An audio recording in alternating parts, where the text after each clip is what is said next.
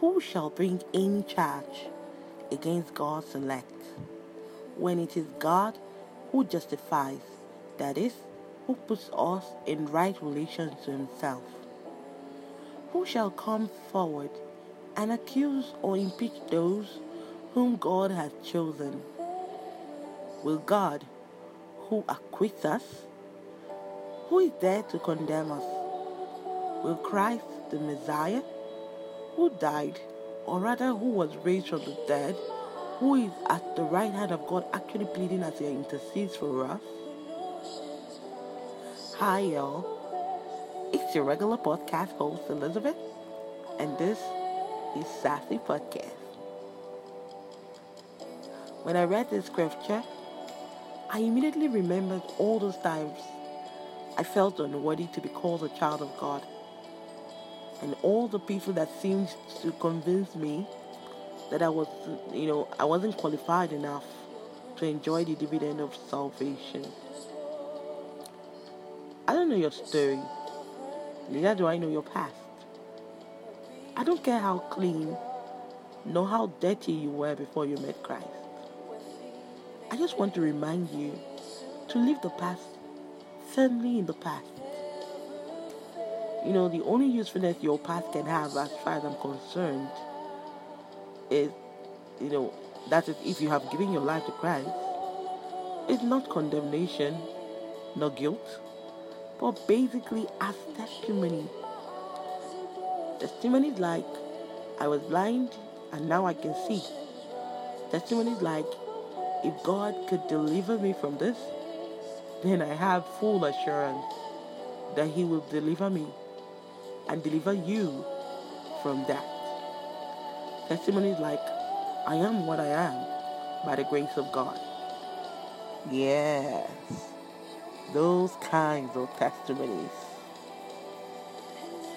Have you ever had experiences where people who are fellow Christians looked down on you and judged you based on what they knew of your past or because of their superior knowledge of God and made you feel like you can never qualify for heaven? I have. Have you ever, by your own self, looked down on you and thought you'd never finish this Christian race?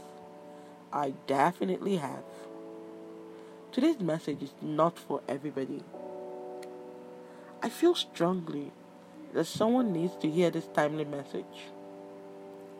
Thank God for how far He's brought you. Don't look down on anyone. Look, until you have walked in their shoes, you most likely do not know what they have been through. Don't look down on yourself. Jesus literally went through hell to buy you the assurance of salvation. He paid a very dear price.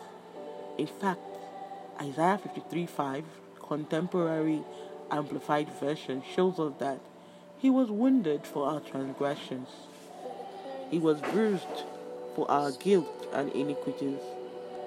The chastisement needful to obtain peace and well being for us was upon him. And with the stripes that wounded him, we are healed and made whole. God is not mad at you there. All his anger was spent on the cross. Right now, as we speak, Jesus is making intercessions for us, as it is written in Romans 8 33 to 34 and 38 to 39, contemporary amplified version. Who shall bring any charge against God's elect when it is God who justifies, that is, who puts us in right relation to himself? Who shall come forward and accuse or impeach those whom God has chosen? Will God who acquits us? Who is there to condemn us?